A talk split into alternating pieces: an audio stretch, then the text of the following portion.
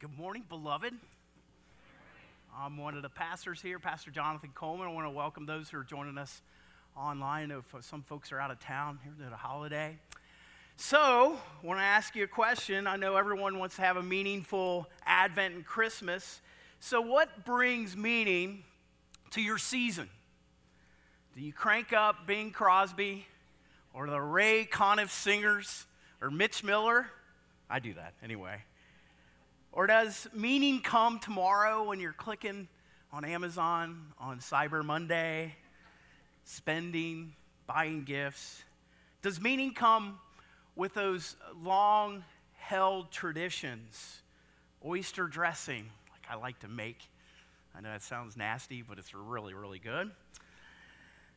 Or maybe these old traditions have lost their umph do a lot of preparations for our winter wonderlands with shiny packages, cookies, decorations, lights, carols, cards. But what are we doing the interior, spiritually, to prepare our heart, mind, and soul for this day that's coming, to receive God's truth on this journey? What about you? Do you really wrestle making Christmas meaningful?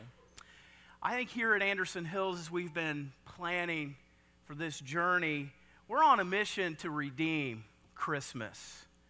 We want to help you do that through this Advent series titled A Savior is Born. And we want to completely understand the good news, those tidings of great joy that were proclaimed, and why God sent his only Son for our salvation. Think about that word, salvation. We use that word a lot in church. Do we know the depth of the meaning of what that word means? I think when we start to understand that word, there's a rich fullness that can come out for our Advent journey and at the cradle as we come alongside our Lord and see what God has done. Advent, it is a preparation for Christ's coming. And one of the Bible characters most associated with the first Sunday of Advent is John the Baptist. And we find him in our reading today in Mark's Gospel, chapter 1. We find John's mission is to prepare people for Jesus' coming. And so hear the word of God. The beginning of the good news about Jesus the Messiah, the Son of God, as it is written in the Isaiah the prophet I will send my messenger ahead of you who will prepare the way. A voice calling in the wilderness, prepare the way for the Lord, make straight paths for him. And as so John the Baptist appeared in the wilderness, preaching of a baptism of repentance for the forgiveness of sin, the whole Judean countryside and all the people of Jerusalem went out to them and confessing their sins, they were baptized by him in the Jordan River. John wore clothing made of camel's hair with a leather belt around his waist. He ate locusts and wild honey. And this was his message After me, comes one more powerful than I, the straps of whose sandals I am not worthy to stoop down and untie. I baptize you with water, but he will baptize you with the Holy Spirit. And so the Mark's gospel says that this is how the good news started. And you can't get from a meaningful Christmas without first hearing this urgent message from John prepare the way of the Lord, make straight paths for him. And here's this strange man out in the middle of the wilderness with strange apparel, eating a strange diet, locusts and honey. That sounds grosser than raw oysters or cooked oysters. And he's telling us this radical message. The Bible says that we need to hear this man because he's the starting gun for the Advent journey. And before that gun sounds, John gives some serious instructions that we need to check ourselves, our heart, mind, and soul, before we begin to walk to a meaningful Christmas. And his message is made up of preparing everything for the way of the Lord in our lives. Questions like Are we fully God's? Do we really want life change? Do we really want our sins forgiven?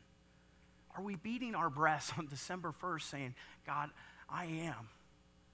I am in the wrong and I need to come back to you. Come, fill my life.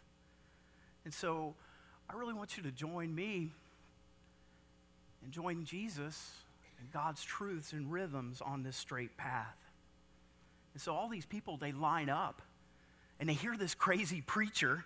And it says the whole countryside and Jerusalem went out to see him. And it wasn't because of his funky clothes or diet, it was because of his message. And it was good news. And so today we begin with that good news. What is good news?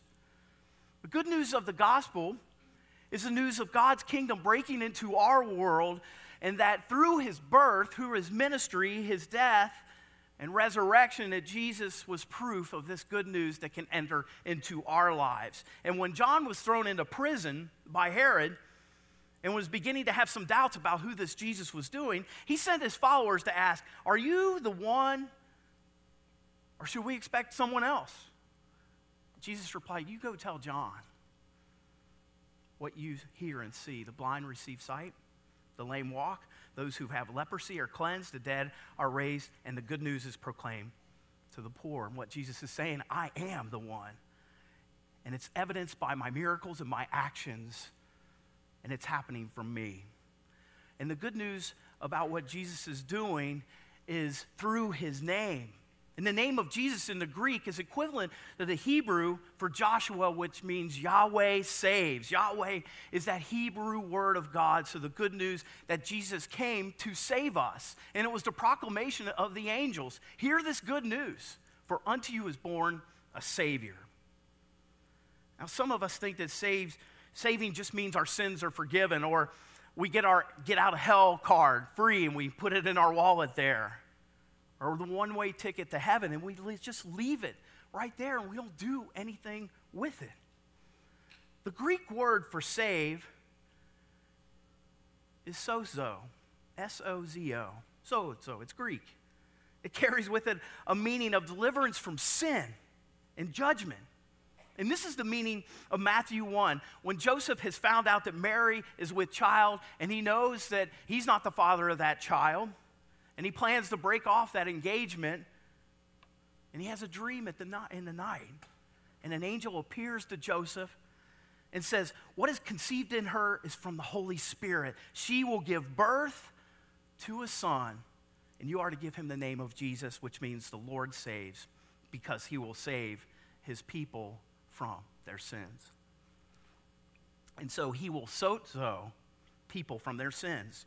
And so the meaningful Advent journey includes being mindful of that fact that his action, his work, his mission is sozo. And sozo is used to speak of being delivered from a bad situation. And there's a lot of details through this word. And so when circumstances become unbearable for us, God desires to provide sozo. In Matthew 8, Jesus and his disciples, they're, they're uh, uh, sailing across the Sea of Galilee, and this pop up storm comes rocking in. Jesus is asleep, and Peter, James, and John are like, Lord, wake up, save us. And they use that word, sozo. Save us. And so, sozo is those situations where we know we need saving or delivered from that. And He does. He calms the storm, He saves them from harm and drowning feel like you're beginning to experience that type of drowning right now.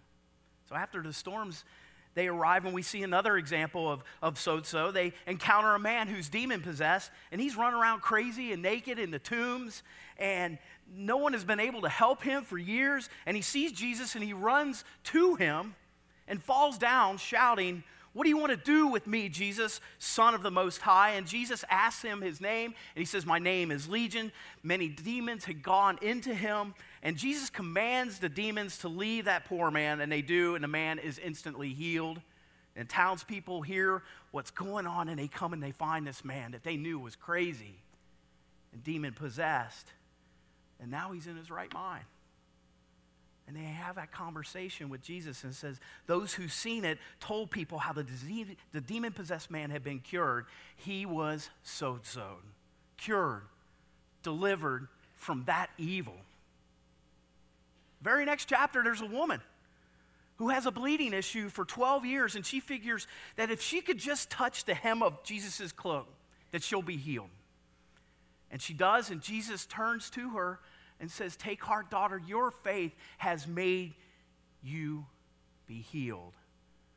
And he says, Your faith has sozoed you. And so this word carries meaning of healing, of being delivered from many, many things. And so the good news is, is that God in Christ Jesus is not just rescuing our souls, He's rescuing us from danger, from affliction, from disease, and delivering us from evil. Jesus is in the process of restoring us. It's not some one time thing. Uh, saving is a process. He's restoring broken relationships. And take hold of this in your brain as we move through this journey. Broken spirits, our broken bodies, our estrangement from God, our estrangement from one another, even those closest to us at times. And it begins at the moment of our salvation and it reaches into the end until we take our last breath and we're perfected in heaven. And so it's imperative that we get this right now on December 1st as we begin to walk the journey of Advent. And we have to seek to understand so that this can become a witness of our good news when the world and culture, they just don't get it. We can't keep this good news to ourselves. Good news is for sharing. The angel, when he shared it with the shepherds, he said, Do not be afraid. I bring you tidings of great joy, great news that will be for all people. And look around, it's for all. It's for all of us. When I was a kid, I had a hard time keeping good news secret. They'd say, Jonathan, don't tell anyone that Trish and Josh just got engaged. But I get so excited. And don't tell anyone Jenny's pregnant. And nine times out of ten, I was that tow headed kid that joyfully barfed it out and ruined the secret for all to hear. And so, it's not a secret, this good news. I think God's looking know, for angels, human angels, to share this good news.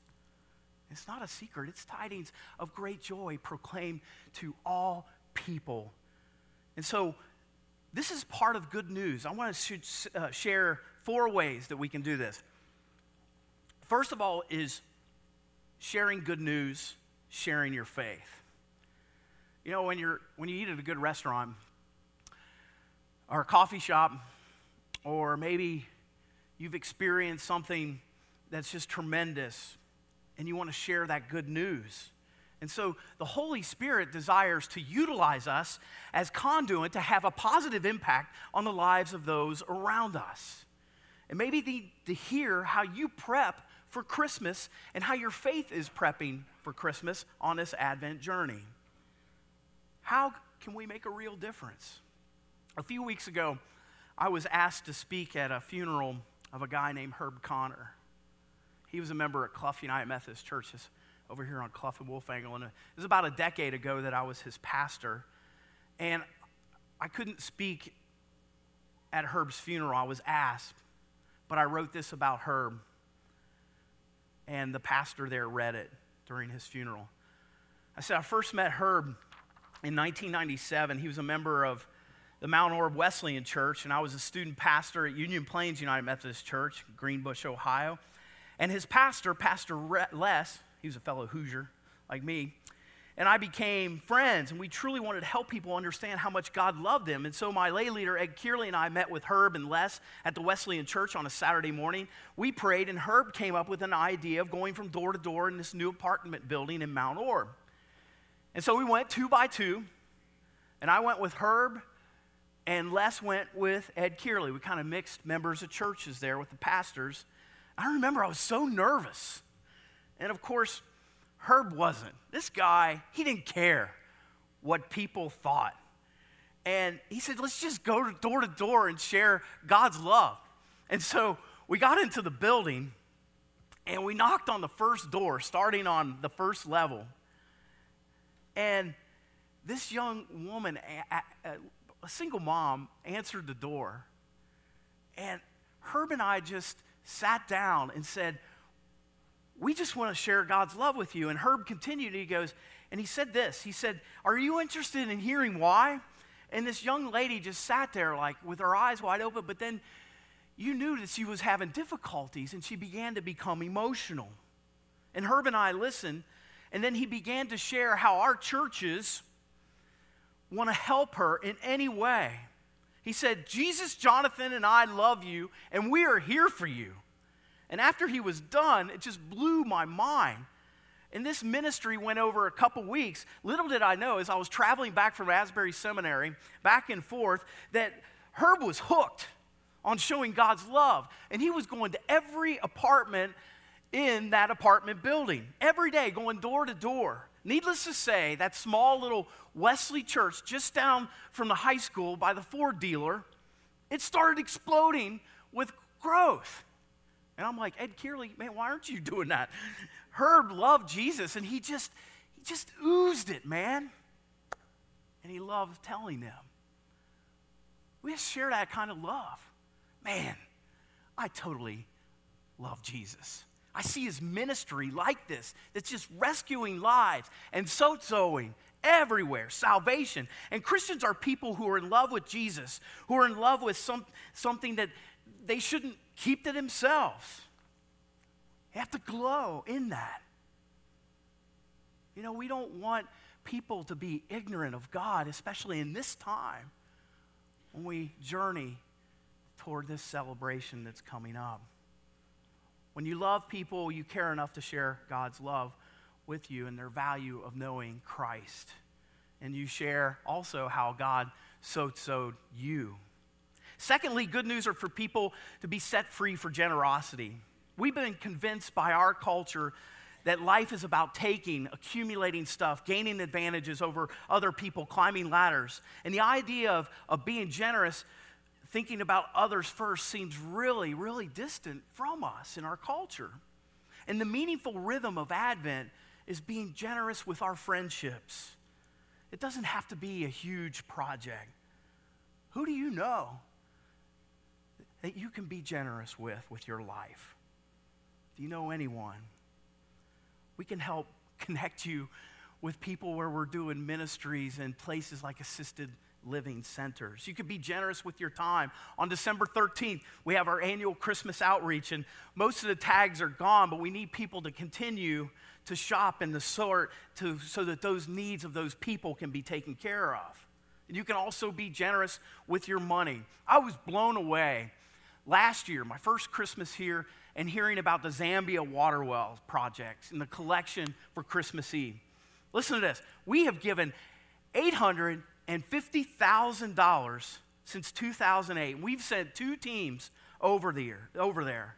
And this year, Rob and Sarah Krieger went representing our church. And we can do that again together. And there's fresh water, I believe, coming out of what, 90 wells there? People have fresh water to drink. That's a great little prompt there, but I choked myself. Excuse me. so so. So, so anyway, so maybe in our community it's the scouts or school PTO or a shelter or a food pantry, and our staff can help connect you to various ministries. oh my gosh. the irony there is so thick. Um, let me take another drink here. Yeah, right on, brother. Right on, brother. The next thing is justice.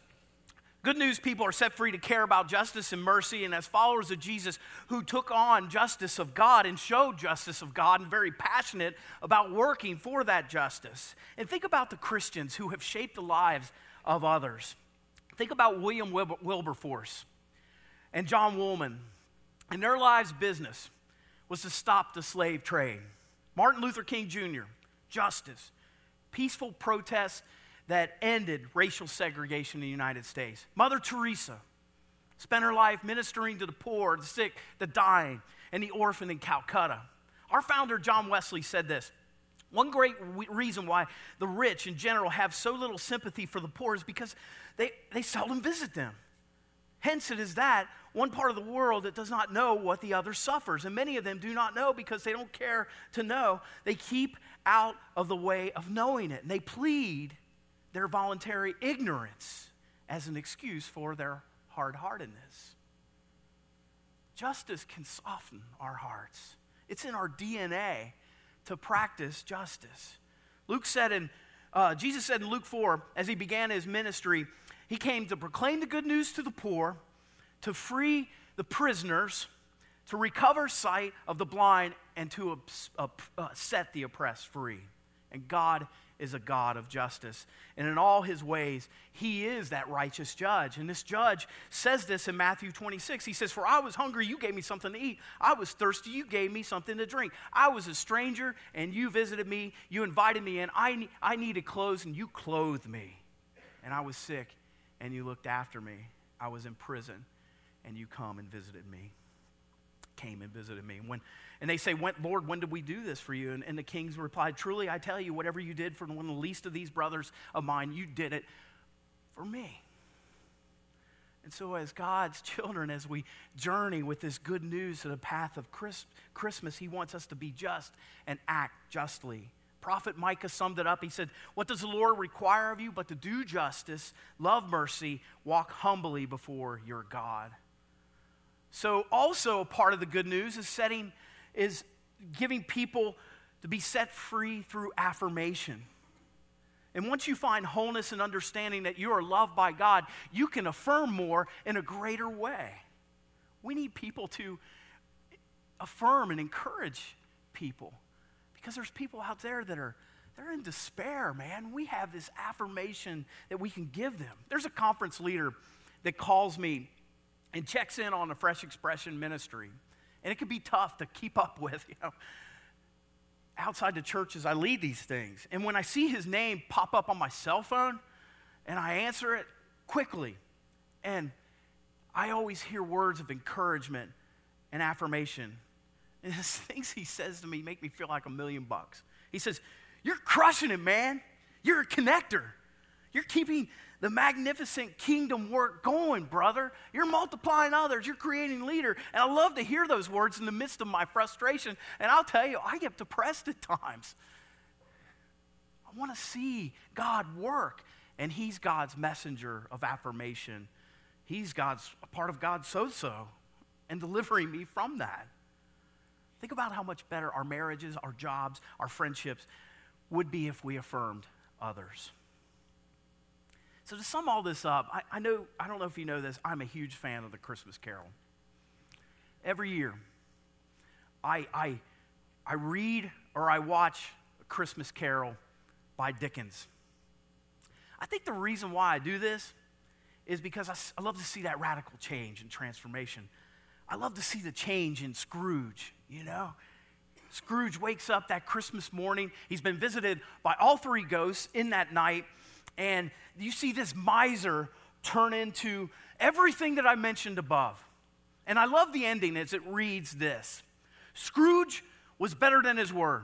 He did it all and infinitely more. And to Tiny Tim, who did not die, he was a second father. He became as good a friend, good as master, good as man, as the old city knew, or any other good old city town and good old world knew.